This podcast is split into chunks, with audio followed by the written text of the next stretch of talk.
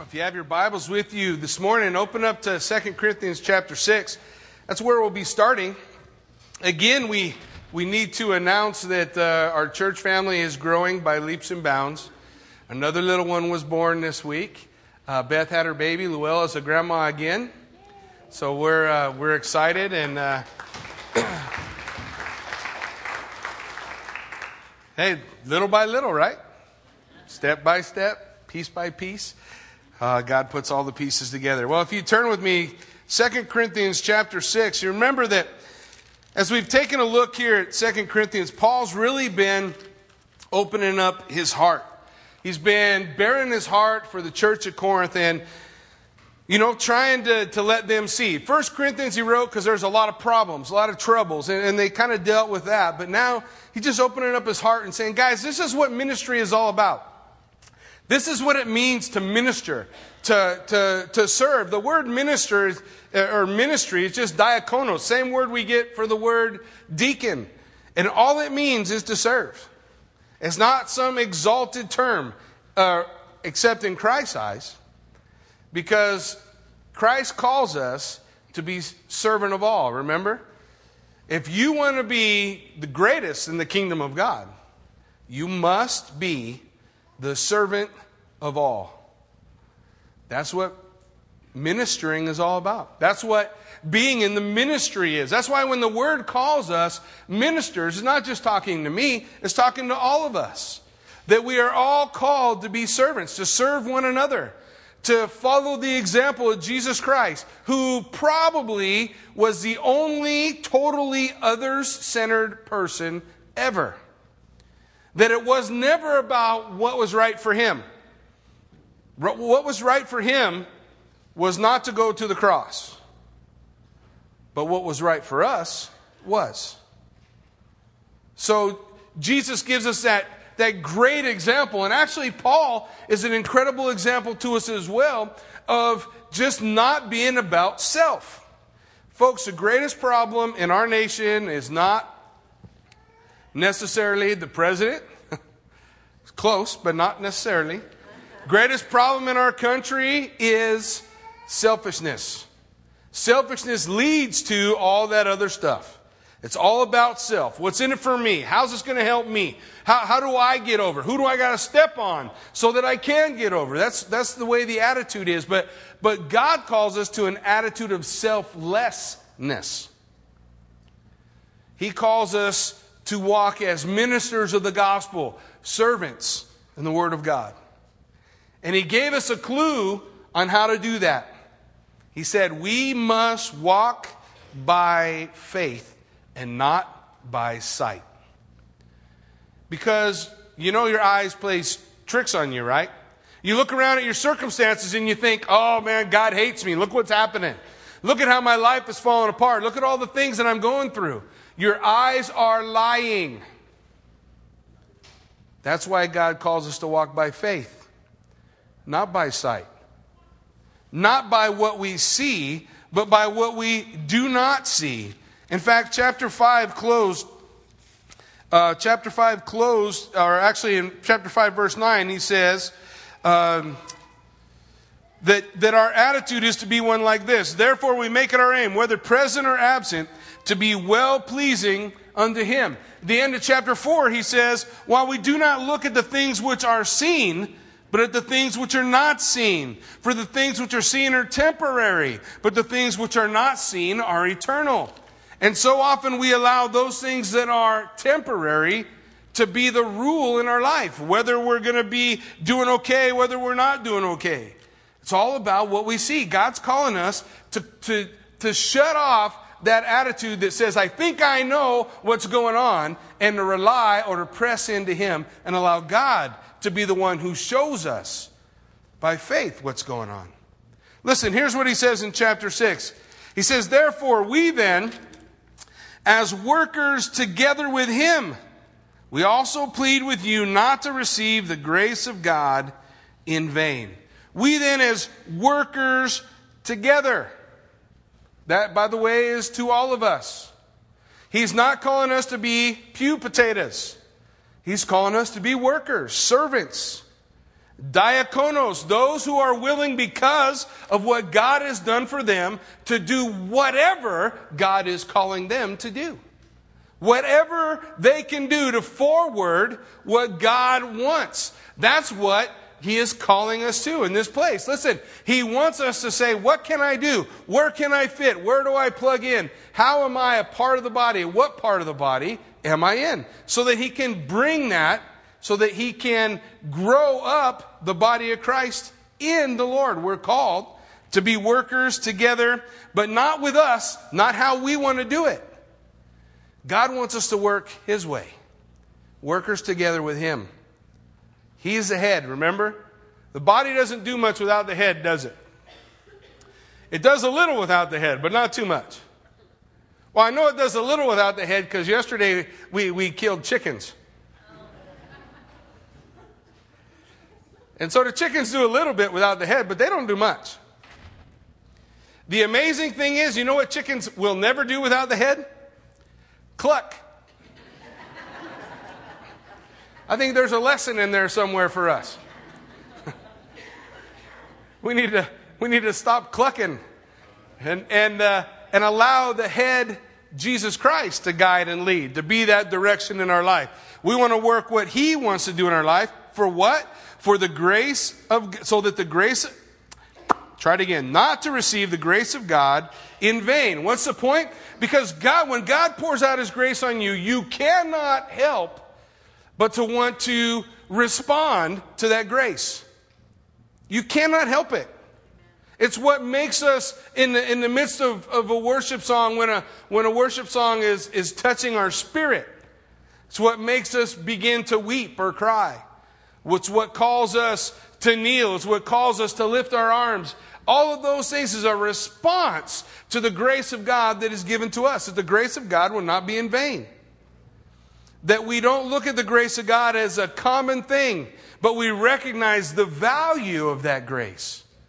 And because we recognize the value of that grace, Paul says, then I'll live my life with one goal to be pleasing to Him. That's the one goal. That's the singleness of purpose that the ministry is calling us to. Now, the good news about that is we can do that and accomplish any other job in the world. The only point is, I don't do that job so that I can be the man or buy that big house or win because I have the most toys. I do that job so that I can be pleasing to the Lord. I can do any job to be pleasing to Him. Any job. If my focus is I want to glorify God in what I do, then Paul says you're not taking the grace of God as a useless, empty thing, but it has value to you. The value of God's grace calls us to do. If we're satisfied with not to do, then we are taking the grace of God as an empty thing common. There's nothing special about it. But when the grace of God moves in our life and touches that spirit, we have nothing can stop us from a desire to want to do what God is calling us to do. This is what he's talking about. So he says, Listen, in an acceptable time I have heard you, and in the day of salvation I have helped you. The Lord is crying out, listen, I've given you what you need. You have what's required to accomplish those things that are laid out before you. All we have left to do is to walk in them. All we have left to do is to apply them. To say, Lord God, I want to be and do and act the way you're calling me to act. 1 Corinthians chapter 15 in, uh, in verse 10, Paul would say to us, But by the grace of God, I am what I am and his grace toward me was not in vain. How? Because I labored more abundantly than they all. Not I, but the grace of God which is in me. It's not some unique thing that I have. It is my attitude. My attitude that says, hey, I want to do all I can do for the Lord. Maybe I, maybe I can't do much, but I, I can do something. We talked a, a couple of weeks ago about a young boy who brought his lunch to Jesus. It wasn't much. In, his, in that boy's eyes, if he's looking by sight, That lunch is not much. How can he feed 5,000 people with that little lunch? What, all, what was necessary to give it? When they gave it, what did Jesus do with it? He fed them all. There's no such thing as I don't have anything to give or I don't have much or I don't, I'm not very talented. Doesn't matter. You present yourself a living sacrifice. Jesus blesses it and touches people's lives so that the grace of God will not be in vain. He calls us to do. He calls us to move forward and accomplish that which he's calling us to. And Paul gives us this insight on that section of scripture in Isaiah 49. He says, Behold, now is the acceptable time. Behold, now is the day of salvation. Is there ever a reason to wait? No. There's never a reason to wait. Ever. If someone says, you know, I, would like to become a Christian, I want to put my faith and trust in God, but I just have a lot of questions. Great. I'm glad you have questions. Let's pray. Receive the Lord as your Savior, and we'll answer the questions. There's no reason to wait. Either you know you need a Savior or you don't. Today is the day. Well, if I am saved, today is the day of salvation. What are we doing? Who are we praying for? Who are we reaching out to? Who are we trying to affect? We can affect people's lives. You know as well as I do. We can affect people's lives without ever speaking a word. Words help. But we can affect their lives without, without speaking a word. We've all heard um, St. Francis of Assisi who said, Go into all the world and preach the gospel, and if you must, use words. But the problem is, I think sometimes we forget that the things we do, the attitude we take with our, with our bodies, the things we say, the places we go speak volumes about what we believe and whether or not we've received the grace of God in vain. We want to be about the Father's work. Jesus said, Occupy till I come. He said, I go to prepare a place for you, and if I go, I will come again. Promise. I will come. And when I come, I want to find you doing, being who you're supposed to be. That your colors would be clear. That the people around you aren't saying, Man, I never knew you were a Christian. You go to church? Really? The building didn't fall down when you went inside? We don't want to be top secret Christians. We want to be out in the open out in the open doing the things that God's calling us to do. Here's what he says in verse 3 For we give no offense in anything that our ministry may not be blamed. He says, Listen, we walk the talk. We want to, now it doesn't mean that I'm going to be perfect. It doesn't mean that I'm never going to fail. But what Paul's laying out for us here is my goal, my focus is to live my life blameless. That I do nothing that causes someone else to stumble or causes someone to blaspheme the name of God. Now, we all can think of examples like that. In the scriptures, there's one, his name was David. You remember when David fell in sin with Bathsheba? He slept with Bathsheba, tried to cover up his sin, killed her, killed her husband, ends up marrying her. The, the prophet Nathan came to David, told David a story, and then ultimately told David, listen, you're the man, you're the sinner. God saw your sin, you didn't get away with it. And then David fell on his face and, and pleaded for forgiveness and repentance, and God forgave him. But then Nathan the prophet said this But you have caused the enemies of the Lord to blaspheme. By what you did, you caused the enemies of the Lord to blaspheme, pushing people who don't know Jesus further away by our actions. Paul wasn't afraid to offend someone with the gospel, he just didn't want to be the offender. If the word of God offends somebody, so be it. If my attitude or my actions offends them, then I'm missing the point. The point is that you and I are called to give the pure water of God's word to people around us. But have you ever been super thirsty and you've seen that hose laying out in somebody's yard? You go up, turn on the hose to take a drink, and it tastes like rubber? It's just not so good. It's not very refreshing, right? That's what it's like when we share the truth of God's word, but we're offensive. Our attitudes are offensive. The way we speak or the things we do. We're tainting the pure water of the Word. We need to allow the pure water of the Word to do the work it's called to do. So living our lives without offense.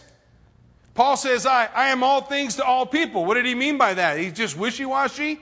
Well, sort of. He didn't offend somebody over some stupid little thing that doesn't really matter.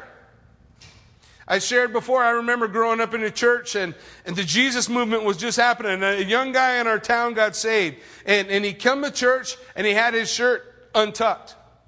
I couldn't go to church like this. And there's no way they let me in with flip flops. We're going to have a Sunday we don't let anybody in church without flip flops, so we'll get. the point is, then the, this, this, this elder come to the young man at the door and said, Son, you can't come in here like that. You need to go home and get a belt, tuck in your shirt. I never saw him again. That the pure water of the Word of God? That's junk. That don't matter. That's your opinion about what it is to come before the Lord and honor Him.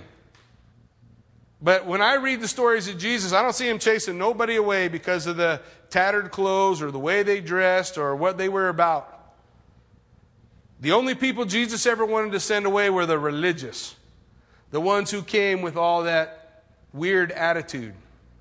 He wants us to present the pure water, the Word of God, so that all that anyone tastes is the Word, not the one delivering the Word. Then he goes on to say in verse 4 But all things we commend, uh, but in all things we commend ourselves as ministers of God. In everything we do, in everything we do, we commend ourselves as ministers of God. Our job is to be the servant of the Most High God. This is what we're called to do. And then he says, he, he begins to, to apply that. He says, in much patience, hupomone. It is an act of patience. Literally, it means endurance. We have need of endurance, the book of Hebrews tells us. We need to endure. And now, guess what he's going to do? Because Paul loves us so much, he's going to tell us what needs to happen in our life so that we can have endurance. The next nine phrases that he uses all revert back in the Greek to the phrase, we need to have much patience. In much patience. Guess what's going to top the list? In tribulation. In tribulation. It speaks of any kind of oppression. Any kind of oppression. We need to have patience. We're going to be the servants of God. We need to have patience, and we're going to gain that patience. How? In tribulation. That's what the word declares. Patience comes through tribulation. That's why people say, don't pray for patience. You know, Life's hard, anyways. I say pray for patience. Get it sooner rather than later. Get the patience working in your life. Get that endurance in your life that you would endure through or in tribulation. Then he says, in needs. In needs, we want to we want to have uh, patience in needs. He's talking about any unre- unre- unrelieved issue in your life. Is there any unrelieved issue in your life? There's this thing, and I've been praying and praying and praying about it, and God hasn't done anything about it.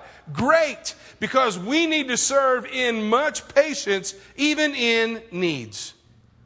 Because in those needs, we learn to endure. So the Lord says, sometimes He makes it shorter, sometimes longer, but nonetheless, the value of the situation is that we would learn to endure in needs, when, when nothing's coming together, I still trust. And when nothing tr- comes together, I want to walk in patience. And then he says, in distresses. That word for distresses is literally the idea of this utter chaos going on. Everything's crazy and you don't know where to go. And you don't know where to turn. That's what it's speaking of. You ever felt like that?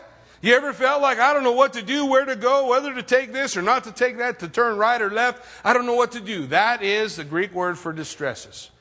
He says, we want to be ministers, diakonos, servants of the Most High God. We want to have this attitude of endurance and patience. And then the first three things that he lists are just general troubles, general trials.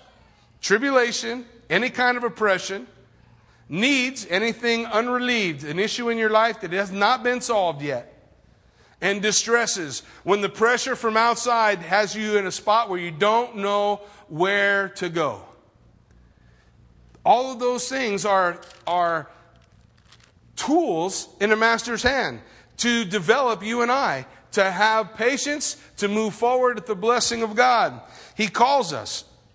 Therefore, in patience, in tribulation, in needs, and in distresses. Then he goes to the man made efforts. You say, well, okay, I, I, get it. I can do it in tribulation and needs and distress is fine. But you, you can't believe what so and so did to me. I don't have to be patient with that, do I? I don't need to, to experience patience. You'll never believe what they said or what they did. Well, just in case that's how you're feeling, he gives us the next three. The next three in the triad about how to walk in patience are all about what someone else has done to you. Look at what he says. First one, in stripes, that's physical beatings. In imprisonments, well, that's pretty obvious. And in tumults. Tumults are riots. Think about where Paul went. Everywhere Paul went. The first thing he should have done when he came into a town is say, hey, could somebody show me where the jail is? Because that's where I'm going to spend a night tonight. Because pretty much that's how it worked. He'd come in, start preaching, next there'd be a riot, next he'd end up in prison over and over and over again. Yet he never despaired that the Lord's not watching over me or that the service that I'm offering to the Lord is of no value because he realized in all these things he was enduring.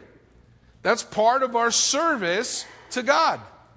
Even when man does something to you, God calls us to have patience. In 1 Corinthians chapter 13, the love chapter, uh, there's a specific word used to have patience with difficult people. Do you know what it is? Long suffering. Long suffering. He wants us to be long suffering, to be patient with people, to, in, to, to receive the patience that God has for us. So that those three are man made. But then the last three, of the, of the nine that we're looking at right now, the last three are self inflicted. That means these are issues that, that Paul did to himself that he had to, to, to strive for patience in. What were they? In labors, in sleeplessness, and in fasting. In each one of those three cases, the Greek modifier with the word implies that it's all on him. He was without food because he wanted to be without food. He made the choice. He was without sleep because he chose to be without sleep. There was something else that he needed to do. There, it's all about what he applied to himself. In labors, sometimes the labors that are uh, upon us as we seek to serve the Lord can grind us down. But nowhere in the scripture does Paul say, if the labor of love that you're doing for the Lord is wearing you down, you better quit. Doesn't say that. Scripture lays out for us that I am to learn endurance. And I learn endurance by applying myself. If I am coming to a place of burnout, the problem is not the work. The problem is my attitude in the work. What am I doing the work for? Who am I doing the work for? Why am I laboring? If I'm laboring for self, I'm going to run out of juice. If I'm laboring for the Lord in the power of His Holy Spirit, I'm good to go. I just trust in Him. I don't need to look at all these things around me. I just need to trust in Him. There are oftentimes I look at my schedule, and the things that are going on around church, and and I think, oh, next month we'll catch a break, and next month we'll, we're not going to plan anything, but it just never works out that way. And something comes up or something's happening, and there seems to be this, this constant busyness, but it's a constant busyness that has been directed, supplied, and, and gifted by the Lord. So we don't get worn out, burn out, tired, frustrated. We say, hey, God's calling me to be his servant. And in that service, he's calling me to be patient. And in patience, he teaches me through the hard labors he calls me to do. So we go. We had a work day on Saturday. We had a, a work day out here and we took care of the weeds. Now, listen, nowhere in all the hula hoe, you guys know what a hula hoe is? you don't know? It's a, it's a hoe with a, with, this is going to be hard to say. It's a hoe with a hole in it. So you can scrape it through the weeds and the weeds get all cut underneath the ground and then you just rake them up. And nowhere in all the hula hoeing or the weed whacking or the spraying do you ever go, woohoo, this is the most fun I have ever had. but nonetheless, it's something God calls us to do, to serve. Well, what do you mean? Nobody got saved when we were hula hoeing? You're right. Nobody did. But God was working in my life patience. And that will cause me to endure. And people will get saved because of that. When we learn to endure. And then he goes on. Now, if we're going to endure, we're going to experience his patience. How is it going to come? And then he lays out for us the fruits, the work of the Holy Spirit in his life. Look at the, the, the, the modifier change. Now, instead of in, we're talking about by. How are we going to do these things? By purity, by knowledge, by long suffering, by kindness, by the Holy Spirit, by sincere truth by the word of truth, by the power of God, by the armor of righteousness on the right hand and on the left. He's saying this is how we're going to accomplish it. And the first one he leads it off with is by purity. Why? Because God calls us to be separate, not isolated, separate. What does that mean? Means to be separated from the world and to the Lord. You can be separated from the world into a lot of things, but He wants us to be separate from the world and to the Lord. That God is central. As we've been studying through the book uh, uh, or through the Old Testament on Wednesday nights, we, we find ourselves in Numbers. One of the things that's important for us to learn about the book of Numbers is everywhere they went, wherever they went, God was central in the middle of the camp. And everything focused around that concept that God is central. That's what it means to be separate from the world and separated to God. Is God central in your life? The reason I go to church is not necessarily so that I can do this, that, or the other. It is so that I can be near the Lord. Where two or three are gathered, what's the scripture say? There I am in your midst. We have an opportunity to commune or have intimate relationship with Him, with Him, keeping Him central in everything we do. So we do that by purity. There are things in the world, you know, that stains us. It's interesting because as we studied the book of Leviticus, we learned something. Something that is unclean can make something that is clean dirty. But something that is clean can never make something that is unclean clean. You, know, you guys already know that, right? I mean, for example, let's say that you come over to my house and I got a big bottle of mustard and squirted it all over your shirt. And I said, Oh, man, I'm sorry. I got mustard all over your shirt. Let me go get one of my clean shirts. So I go get one of my clean shirts and I rub it all over your mustard stained shirt. Did it make you clean? What'd it do? Made my shirt dirty. That's what happens. The Bible tells us in Romans chapter 12 to present our bodies a living sacrifice. It goes on in verse 2 to say that we would not be conformed to the image of this world, but be transformed by the renewing of our mind to the image of Jesus Christ. So, we got to watch what we're rubbing ourselves up against. If we're walking in righteousness with the Lord, there are things that we can allow into our life that will stain us, that make us dirty, that hold us back, that keep us from moving forward with the Lord. You can make all the excuses that you want to for it. You can make all kind of excuses how it's okay, it's not a problem for me, it's all good. I don't know. The Bible tells us simple point. It says, to cast aside all the weights and the sin that so easily ensnares you. So if there's anything slowing you down from keeping Christ central. By purity, he's calling us to walk in a place where we're unstained by the world.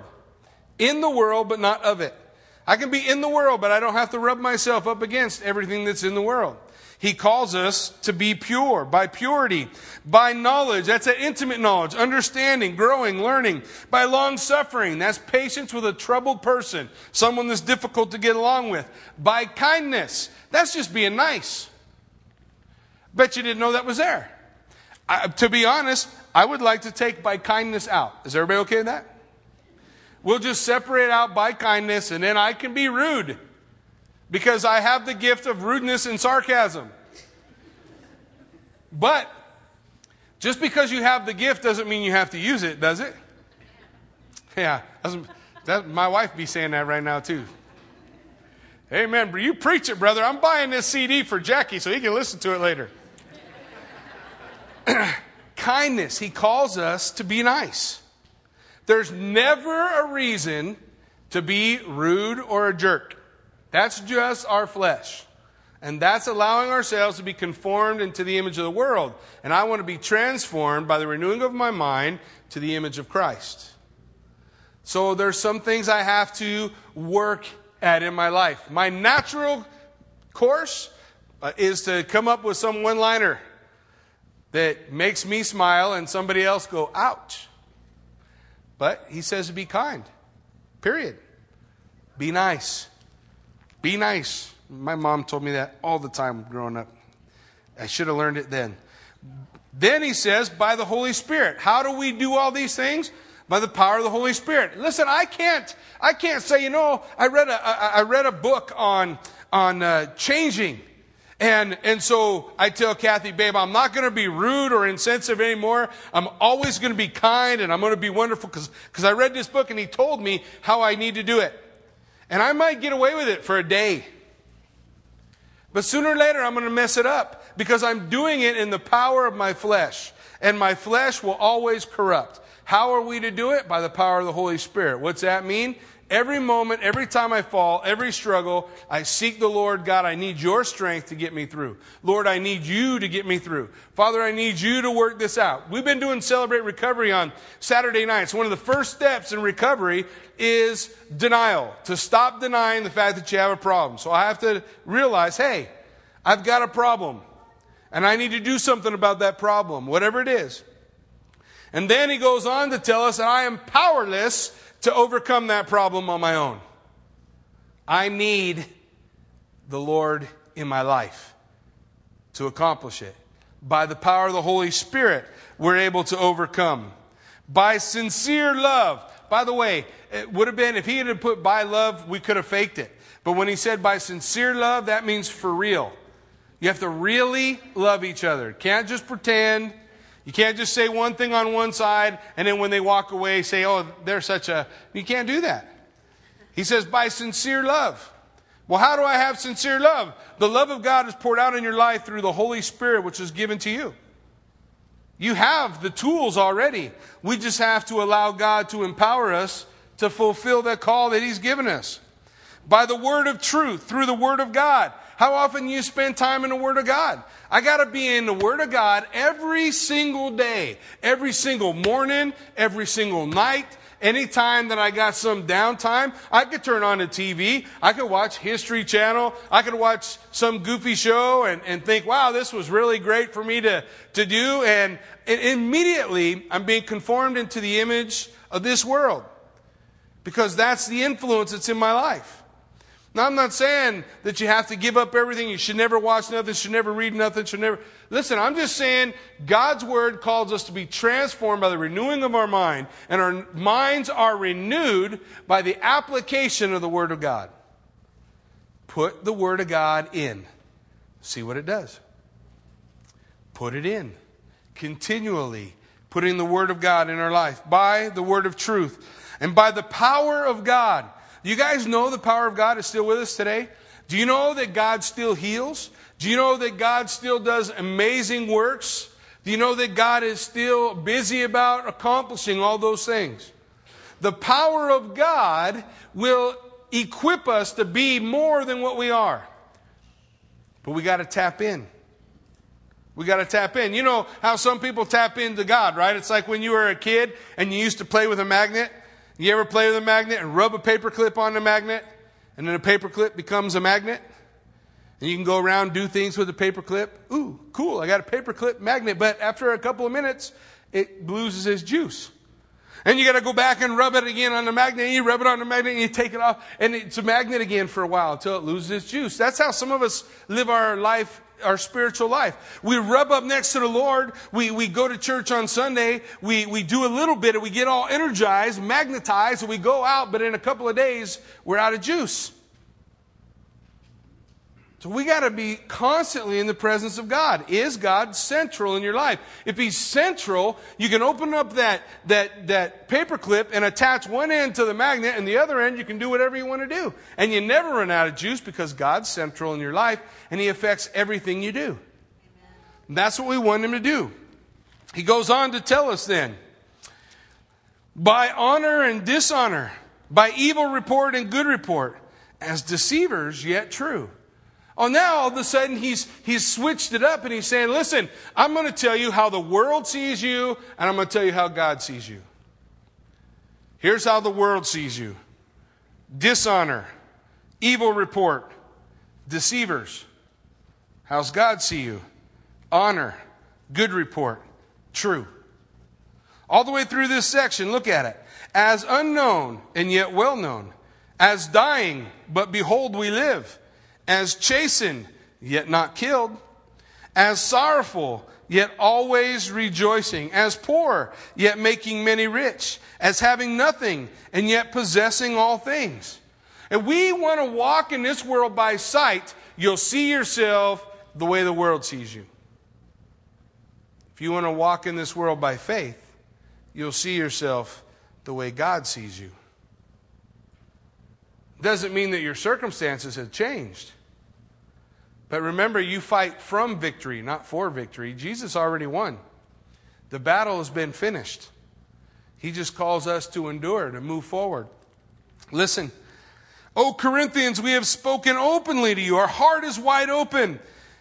You are not restricted by us, but you are restricted by your own affections. Listen, Paul's saying, listen, not, I'm not on your case about, about doing something. The problem with you not moving forward is your own affection.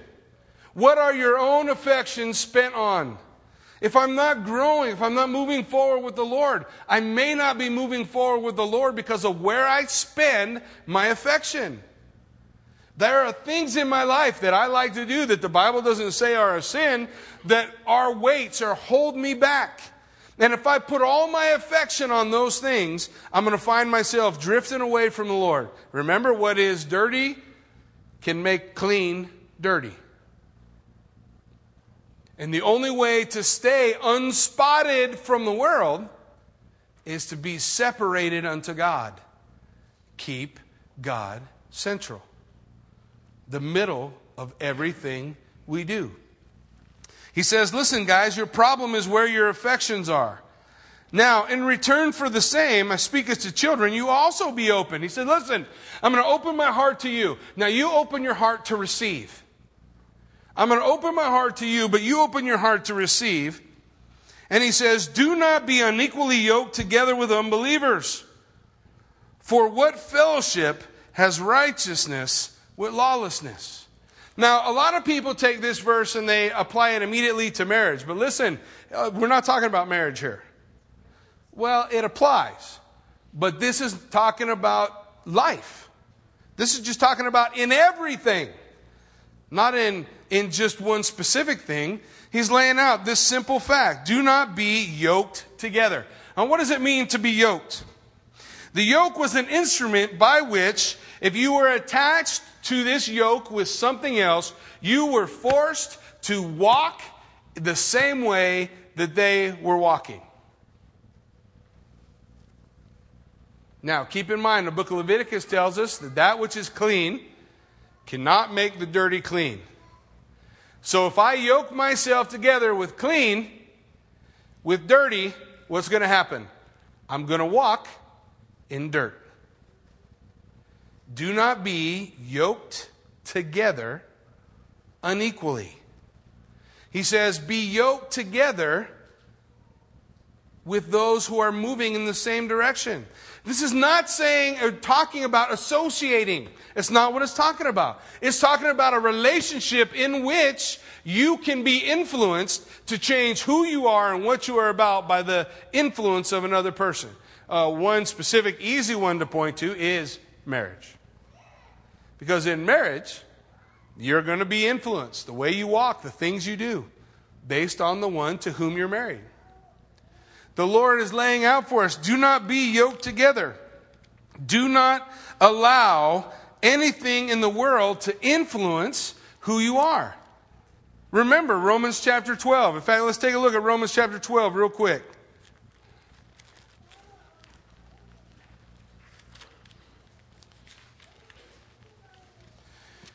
I beseech you, therefore, brethren, by the mercies of God, that you present your bodies a living sacrifice holy, acceptable to God, which is your reasonable service. And do not be conformed to this world, but be transformed by the renewing of your mind, that you may prove what is the good, acceptable, and perfect will of God. I want to be yoked together with someone or something that is going where I want to be. Let's say you're trying to get to Hawaii and I'm going to Albuquerque. Maybe we shouldn't be yoked together because we're neither one of us going to get where we want to go. Right? What is your goal? When you look at whether or not you are yoked together with an unbeliever, whether or not you're yoked or being influenced by someone else's walk in your life, you need to look at what is my goal? Where am I trying to go? Where are they trying to go? Are we trying to go to the same place? That which is clean will only be made dirty by that which is unclean. Doesn't work the other way. The whole book of Leviticus is all about that. That which is unclean will remain unclean apart from a work of God. Then he says, For what fellowship has righteousness with lawlessness? You have different uh, moral, a different moral compass, don't you? I hope you have a different moral compass than an unbeliever. There are things that you say, well, what, what I want to have business. Want, this guy's going to be my business partner. He's not, he's not saved. And, and, and, and he kind of follows a whole different set of rules. And, and, I, and I follow a whole different set of rules. Well, then you're yoked unequally. He says, don't be unequally yoked together with anything that's going to influence your walk to, to call you to walk outside of what God's doing. What communion has light with darkness? Now, listen, this is how we know we're not just talking about an association. Communion implies a relationship where you are part of them and they are part of you. Do you understand? Communion, to commune with someone or to sit down together and have a meal together, that meal's in me, that meal's in them. We, by that meal, are joined together. That's how the Middle Eastern philosophy was. Communion. Part of me is in you, part of you is in me. So, what communion has light with darkness? How can there be an association? What accord has Christ with Belial? Belial is a Hebrew word for wickedness or wretchedness. It's also used as a title for the devil. So, what, what kind of a, an agreement will you have? What kind of a, an accord? Uh, the, the concept is playing music together. Isn't that kind of weird? Playing music together. What, what, what, how's the music going to sound? The devil's music and the Lord's music. Going to sound the same? It's not going to be the same. They're, they're going two different ways. Now, I'm not going to say certain notes are the devil's notes, nor are certain instruments the devil's instruments. Everything can present, be presented to God as an instrument of righteousness. Who is the person for whom you play? That's the attitude. Is there any accord between Christ and Belial? What part as a believer with an unbeliever? We're going different directions. What agreement as a temple of God with idols? For you are the temple of the living God, as God has said. You. Now, when he says this phrase, you are the temple of God, earlier in 1 Corinthians he said, we individually are the temple of God. This Scripture is speaking of we corporately. We together become the temple of God, the place where the Lord God dwells with us. He says, Listen, I will dwell in them and walk among them. I will be their God and they will be my people. That this is his focus, that this is his desire to be inside us, among us, working with us, guide us, lead us. If that's the case and we don't want the grace of God to be spent in vain, then we can't attach ourselves to other things that are going to take us the wrong way. If you want to go where God is, we have to be separate from that and attached to Him. Anything short of that is going to find its way on the wrong road, a difficult path, path we don't have to be on, a path that God calls us to stay away from. Therefore, look what he says Come out from among them and be separate, says the Lord. And do not touch what is unclean, and I will receive you. I will be a father to you, and you shall be my sons and daughters, says the Lord Almighty. By the way, that word Almighty means the one who has his hand on everything. Now, just in case you're not sure what he's trying to say, he sums it all up in verse 1 of chapter 7. Therefore, Having these promises, beloved, let us cleanse ourselves from all filthiness of the flesh and the spirit, perfecting holiness in the fear of God. He's calling us to be different, to be clear, so that when people look at us, they can see the Lord. When people see us, they see that we have a relationship with Him. Folks, anything short of that you're not putting your all in it. We're just pretending, wearing a mask. God wants us to be real. Oh, I may fail and I may fall and I may stumble, but God wants us to say, He is central in my life. He is central. He's given me grace. He's, he's saved me by putting my faith and trust in Him. Now, that's His gift to me. What am I doing with it? What am I doing with the grace that's been given to me? He calls us to either be for Him or against Him. Don't you hate those friends that you have that are not really your friends? They're everybody's friends, and you know as soon as you leave, they have something negative to say about you? Nobody likes those friends.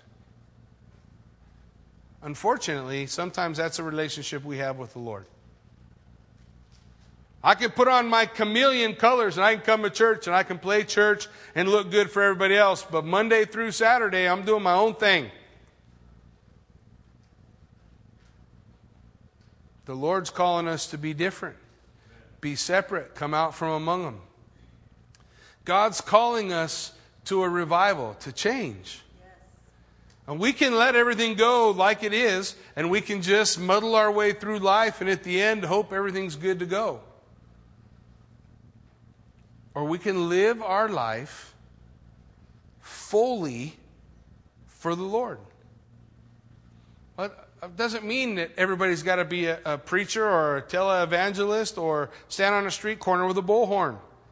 It just means that Christ is central in everything I do. When I go to work, the reason I show up early, the reason I stay late, the reason I try to outwork anybody else, the, the reason behind everything I do is to honor and glorify Him. That's what He's asking for.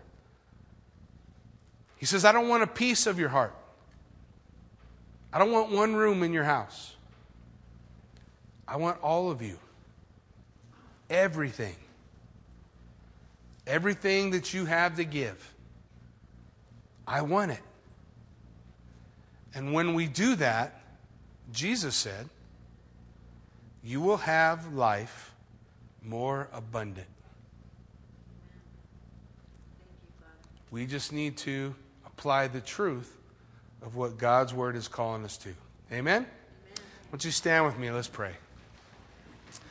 Heavenly Father, Lord God, we thank you for this opportunity to study your word. God, we thank you for, God, where you're coming from and how you're directing us and, and how you're calling us. Lord God, we want to be those who, who make the choice to look at your word, to see what your word says, and to say yes. I don't want to argue with you, Lord. I don't want to complain about why it's this way or why it's that way. I just want to say yes. God, I want you to do this in my life. Yes, I want to experience the, the unstoppable life that you have for me. God, I don't want to be conformed into the image of the world. I don't want to just be like, like, I, like I was when I walked around in, in filth and wretchedness. I want to be a new creation created in Christ Jesus. I want to walk righteous. I want to stay in that place where you are, God. I made the choice to say that you are my Lord and Savior. And for me to say now I don't want to be with you doesn't make any sense. I want to be with you. I want to be where you are. I want to be empowered by you. I want to trust in you. I want to believe in everything that you lay out before me, that it's true, that the promises of God are true. And I don't want to live my life like I don't believe anymore. I don't want to live my life like I'm, I'm just going through the motions. I want to live my life wholly and completely devoted to you. I don't want to be that friend to God that's not really a friend. I don't want to be that person who's not really committed. I want to be totally committed. God, I know that uh, uh, I'm not perfect. And I'm not ever going to be perfect this side of this side of eternity, but I know this. I need you to be the center. The reason I get up in the morning, the reason I go to work, the reason that I do the things that I do. If you're not the reason, then I'm spending my affection in places that are hindering my walk and not helping it. Lord God, I want to be I want to be living a life that brings glory and honor to you yes. and not shame. I don't want to be the person who realizes that I have been the greatest hindrance to the Word of God going out. My example has stopped the Word of God from being fruitful. I don't want to be that. God, we come before you, Father God, as, as your people. And it's our desire, Father, that we would come to you with an attitude that says we need to repent. There's things in our life that, that, that, are wrong, and we need to change and turn away from those things and turn toward you. So, God, may your Spirit move through us in a mighty way this morning. Do your work in us. That we, little by little, step by step, change the world we live in, the community we grow in, and the place where we fellowship. Father, we pray that you be glorified in it all, through it all, in everything we do. May we do it for you. In Jesus' name we pray. Amen. We're going to have the prayer counselors come on up. We want to invite you to stay and, uh, and worship with us as we close out in worship. We have service tonight. Hope to see some of you back here this evening. God bless you guys and go in peace.